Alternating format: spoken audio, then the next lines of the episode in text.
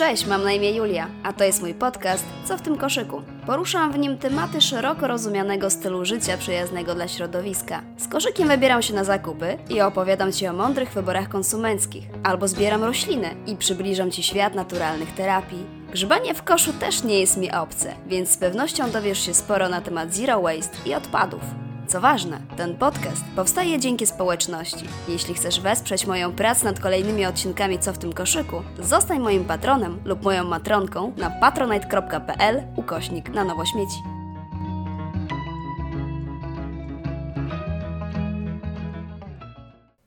Niestety, posiadanie roślin w domu wcale nie jest ekologiczne. Pisze w swoim artykule Ola, autorka bloga ekomanufaktury.pl. Ola jest copywriterką. Na swojej stronie pisze o lokalnych i ekologicznych produktach wytwarzane przez małe rodzime manufaktury. Porusza bardzo nieoczywiste tematy w kontekście ekowyborów konsumenckich. Jeden z jej artykułów dotyczył właśnie roślin domowych. O tym, czy są one eko, czy nie, Ola zgodziła się opowiedzieć w tym odcinku podcastu. Cześć Ola. Cześć Julia.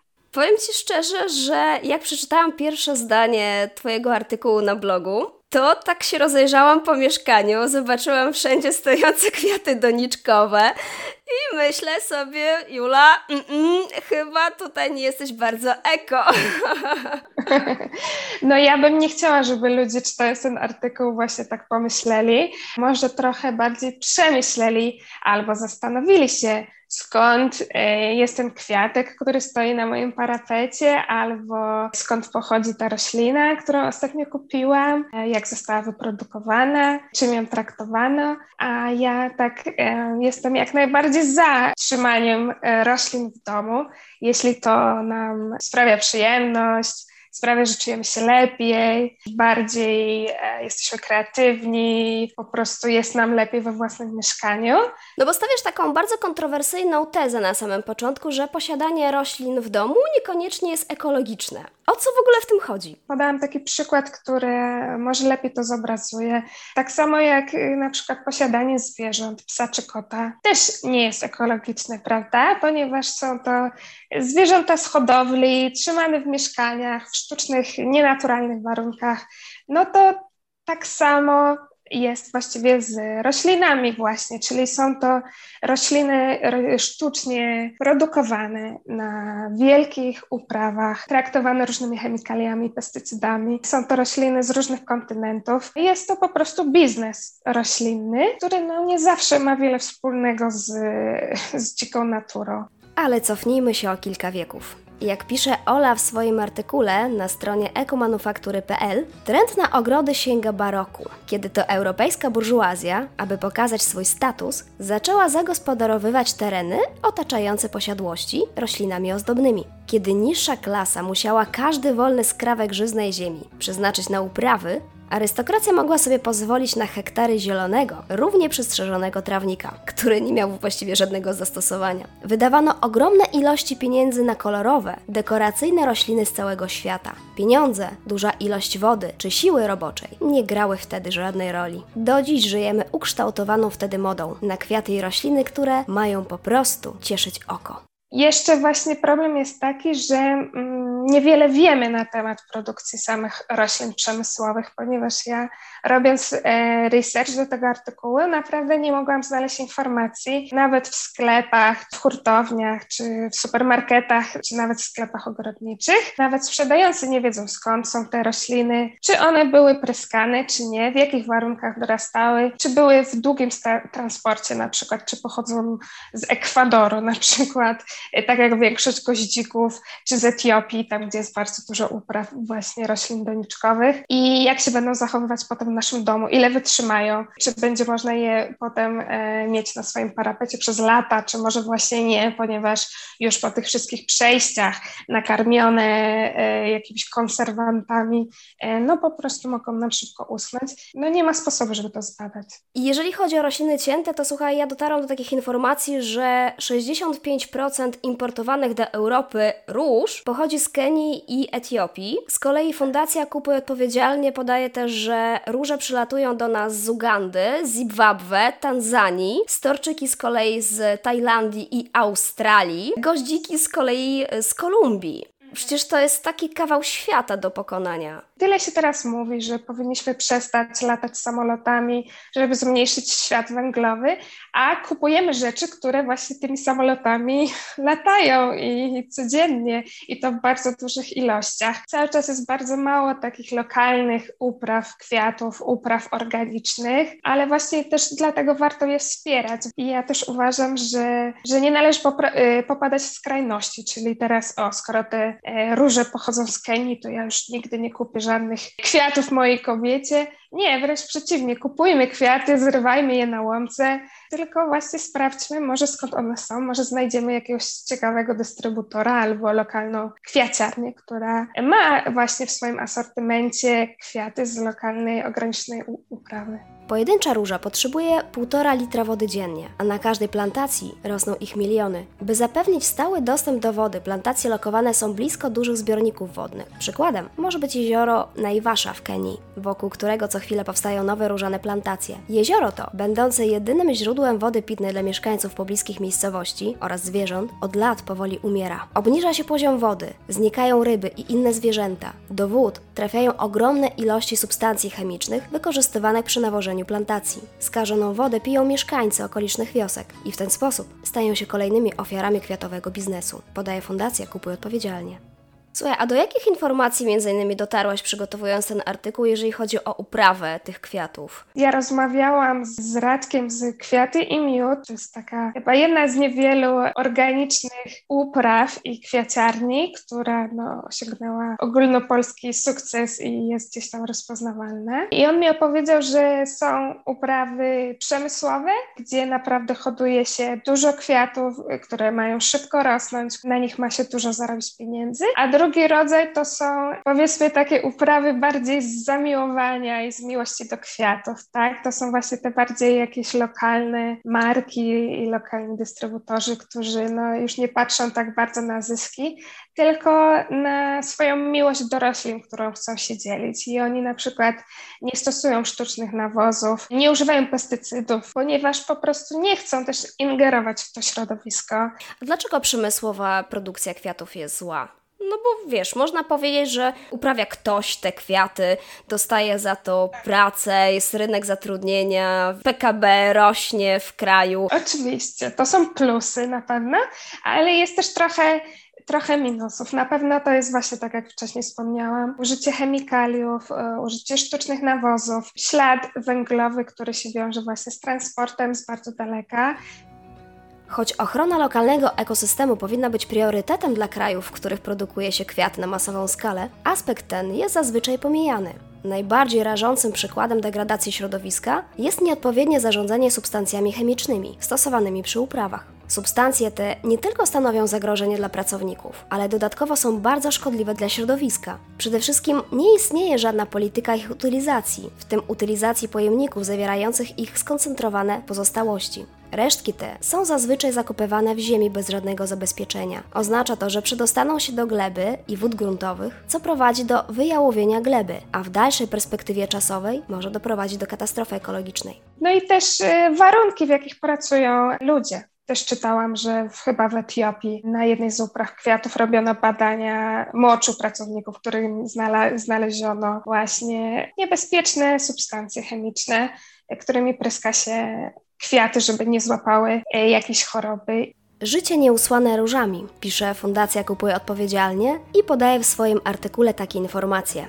Na plantacjach pracują głównie młode kobiety. Wiele z nich pada ofiarą tragicznych wypadków, ale prawdziwe dane nie są znane, gdyż statystyki są utajniane. Ich przełożonymi są głównie mężczyźni, którzy często wykorzystują je seksualnie. Za swoją ciężką pracę nie dostają godziwej zapłaty. Pracownicy nie mają prawa zrzeszania się w związkach zawodowych. Pracują codziennie po kilkanaście godzin bez odpowiedniego zabezpieczenia i masek. Brak zabezpieczeń przeciwko toksycznym substancjom, takim jak pestycydy czy herbicydy, prowadzi do wielu chorób. Podczas przeprowadzonego w 2009 roku badania wykryto, że pośród 120 substancji stosowanych na plantacji w etiopskim regionie Oromia, aż 15 jest zaklasyfikowanych jako rakotwórcze przez Światową Organizację Zdrowia.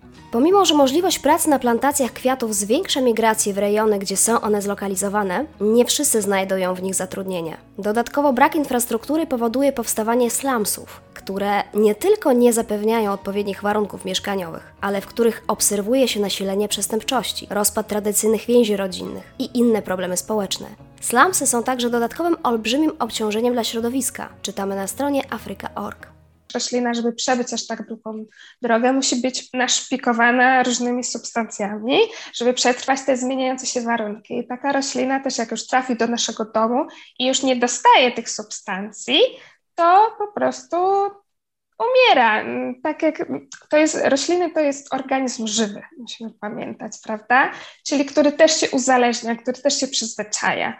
Rośliny hodowane w szklarniach, gdzie mają no, idealne warunki, jest im ciepło i wilgotno, też jak trafią do ogrzewanego mieszkania, gdzie powietrze jest suche, też bardzo łatwo e, nam padną, prawda? Czyli to są no, jednorazowe wręcz produkty. W przypadku, kiedy na przykład supermarkety sprzedają rośliny, jest duże ryzyko, że będą mieć one na przykład jakieś utajnione choroby, bo nie wiemy, czy one się po drodze gdzieś czymś nie zaraziły, i potem te choroby trafią, no mogą się przenieść na inne rośliny, które mamy w domu. Ja akurat właśnie miałam taką sytuację, że dostałam kwiatka z jakiejś okazji w doniczce, bardzo ładny, a po kilku dniach miałam pasożyty na wszystkich roślinach i musiałam je wyrzucić. To jest bardzo ciekawe to, co mówisz, bo ja zauważyłam też, że jak zdarza mi się na przykład w jakimś dużym sklepie, nie wiem, ogrodniczym czy budowlanym, przy okazji jakichś tam zakupów, nie wiem, gwoździ, zobaczyć jak jakiś kwiatek, który taki, no, jest niemrawy i chciałabym się go uratować. W ogóle serce mi się kraje, jak patrzę na tą bidulę i zgarniam do domu. Cokolwiek bym nie robiła, podlewała jakimiś biohumusami, przesadzała do e, normalnego środowiska, takiego do gleby, dobrej jakości, do kompostu nawet, to po dwóch, trzech dniach, no powiedzmy góra tygodniu, to ta roślina i tak przechodzi za tęczowy most i nic w ogóle się z nią dobrego nie dzieje. I to nie zawsze się wiąże z naszym brakiem umiejętności, bo tak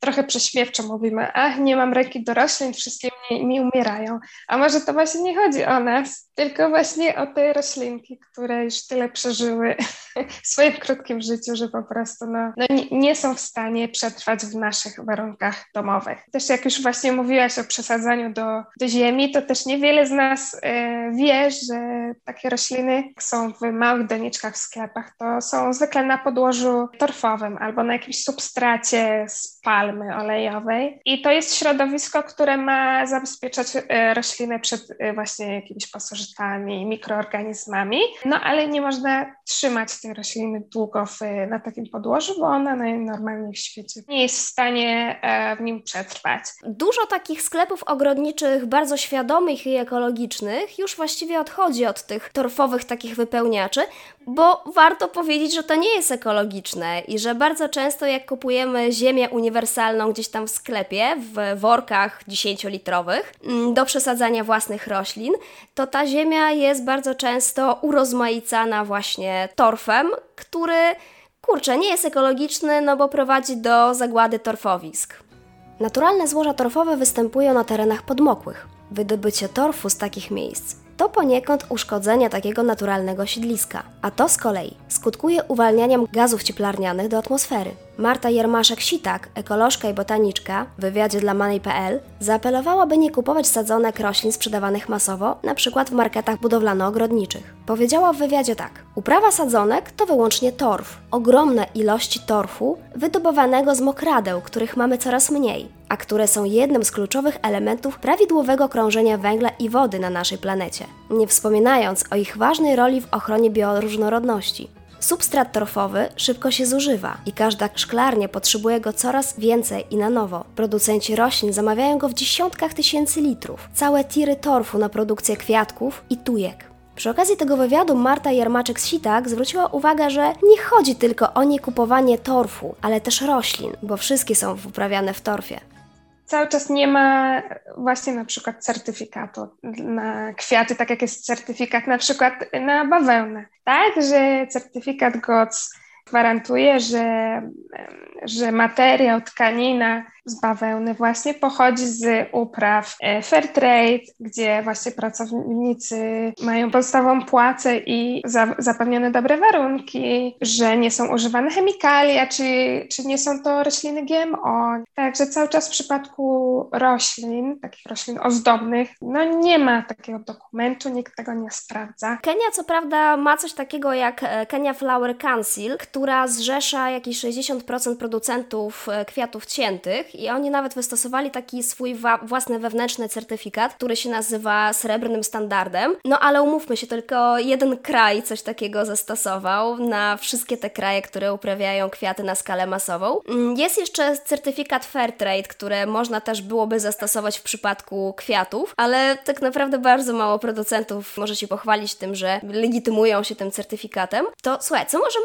zrobić w takim razie, skoro jakby mało, ma, ma, mamy tak bardzo małe informacji na temat pochodzenia, na temat uprawy, warunków pracy, warunków uprawy, jakby degradacji środowiska bądź nie. Mi się wydaje, że jeśli chodzi o rośliny doniczkowe, warto rozglądnąć się, czy możemy taką roślinkę na przykład dostać za darmo, czyli wymiana roślin między ludźmi, czy nie wiem, mamy koleżankę, która się przeprowadza i nie może wziąć ze sobą roślin, albo ma ich za dużo, możemy e, organizować takie plant swaps. Dobrym rozwiązaniem jest rozmnażanie roślin i w internecie jest mnóstwo poradników, jak rozmnażać rośliny. I wychodzi na to, że nie musimy kupować na przykład monstery w sklepie, tylko jeśli znamy kogoś, a na pewno znamy kogoś, kto ma monstera w domu, y, to wystarczy, że weźmiemy łodyżkę z przynajmniej dwoma listkami możemy ją ukorzenić i posadzić u siebie. Y, także też to jest nie tylko ekologiczne rozwiązanie, ale też jakaś oszczędność dla nas. To jest fajny pomysł na prezent.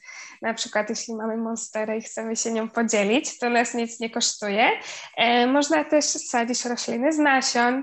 Tak, i one też od początku, jeśli będą posadzone u nas w domu, czy na naszym balkonie, czy parapecie, też już od początku będą przyzwyczajone do tych warunków i jest większe prawdopodobieństwo, że że się utrzymają dłużej niż te rośliny kupione. No i też warto właśnie rozglądać się za lokalnymi roślinami sezonowymi, czy takimi popularnymi w Polsce, jak na przykład paprotka czy fikus. To są rośliny, które tu występują i które dobrze się trzymają w mieszkaniach. A jeśli już chcemy kupić jakąś roślinkę albo kwiaty cięte, no to też polecam zapytać się po prostu w kwiaciarniach, czy mają albo czy mogą sprowadzić jakieś kwiaty z uprawy organicznej, skąd pochodzą te kwiaty, które sprzedają i szukać właśnie takich źródeł.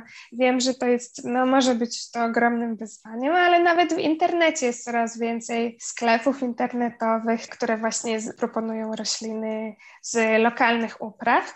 No i też y, jak kupujemy to na przykład bukiet, to poprosić, żeby nie, nie pakować go w celofan i nie przywiązywać stożkami, tylko na przykład w jakiś ładny papier. Y, albo jeśli kupujemy rośliny online, też poprosić o pakowanie bez plastiku. To jest zawsze dobra opcja. Odpady, które się wiążą z taką produkcją roślin, z którymi no, nie wiadomo co robić i okazuje się, że plastikowe doniczki no, nie są skupowane przez żadne miejsca, nie można ich oddawać nawet do sklepów ogrodniczych. E, nawet jak wrzucimy taką czarną plastikową doniczkę do żółtego kontenera, ona nie zostanie oddzielona w prawidłowy sposób, ponieważ no, większość maszyn w sortowniach nie rozpoznaje czarnego plastiku i nie ma jakiegoś systemu przetwarzania takiego typu materiału. Nie wspominając też tutaj o odpadach związanych właśnie z bukietami kwiatów, czyli stożkami, celofanem, ozdobami. Y, to też są takie odpady, z którymi no, ciężko, ciężko sobie poradzić. Dziękuję Ci bardzo za tą rozmowę i przeszmy wiedzę po prostu na temat ekologicznych rozwiązań i to jest nieoczywisty bardzo temat, że rośliny domowe są, mogą być yy, nie eko. Myślę, że niewiele osób w ogóle zdawało sobie sprawę przed tym odcinkiem, że coś takiego może w ogóle być, bo bardzo dużo rozmawiamy o tym, że y, są rozwiązania, które nie są eko, dużo się mówi o ubraniach, dużo się mówi, nie wiem, chociażby też o książkach, ale bardzo mało, właściwie sama po raz pierwszy się natknęłam e, na informację, że rośliny domowe mogą nie być eko i też po raz pierwszy zaczęłam się nad tym zastanawiać, że rzeczywiście fakt, tak może być. Dokładnie. Ja, tak jak już wspomniałam też na początku, nie jestem za skrajnymi rozwiązaniami, więc nie chciałabym, żeby ktoś po prostu dowiadując się o tym wziął wszystkie rośliny i je wyrzucił, bo to też nie o to chodzi. I ja jestem jak najbardziej za tworzeniem swojej własnej dżungli w mieszkaniu, ale właśnie uważam, że fajnie też jest się dowiedzieć trochę więcej na ten temat, na przykład y, zamiast kupować nowe rośliny, uratować jakieś myślę, że, że fajnie jest się interesować e, takimi rzeczami, e, bo mają one dobry wpływ na, na środowisko i, i też na nas. E, nie musimy kupować na przykład sztucznych nawozów w sklepie, możemy sami nawozić na przykład y, wodą po ryżu czy kawą i, i też te roślinki będą nam za to wdzięczne i będą nam pięknie rosły. Bardzo Ci dziękuję za tą rozmowę. To ja dziękuję za zaproszenie. Wszystkiego dobrego, trzymaj się. Dzięki, cześć. I na koniec tradycyjnie bardzo dziękuję moim matronkom i moim patronom za to, że wspierają mnie w tym, co robię. To dzięki Wam powstają kolejne odcinki tego podcastu. A jeśli ktoś z Was słuchających teraz chce dołączyć do tego grona, serdecznie zapraszam na patronite.pl ukośnik na nowo śmieci. Jeśli interesuje Was temat ekologicznego stylu życia, sporo artykułów na ten temat znajdziecie też na mojej stronie – na nowośmieci.pl, a także w mediach społecznościowych. Na Facebooku, na Instagramie i na YouTubie wyszukacie mnie pod nazwą Na Nowo Śmieci. Pa, pa!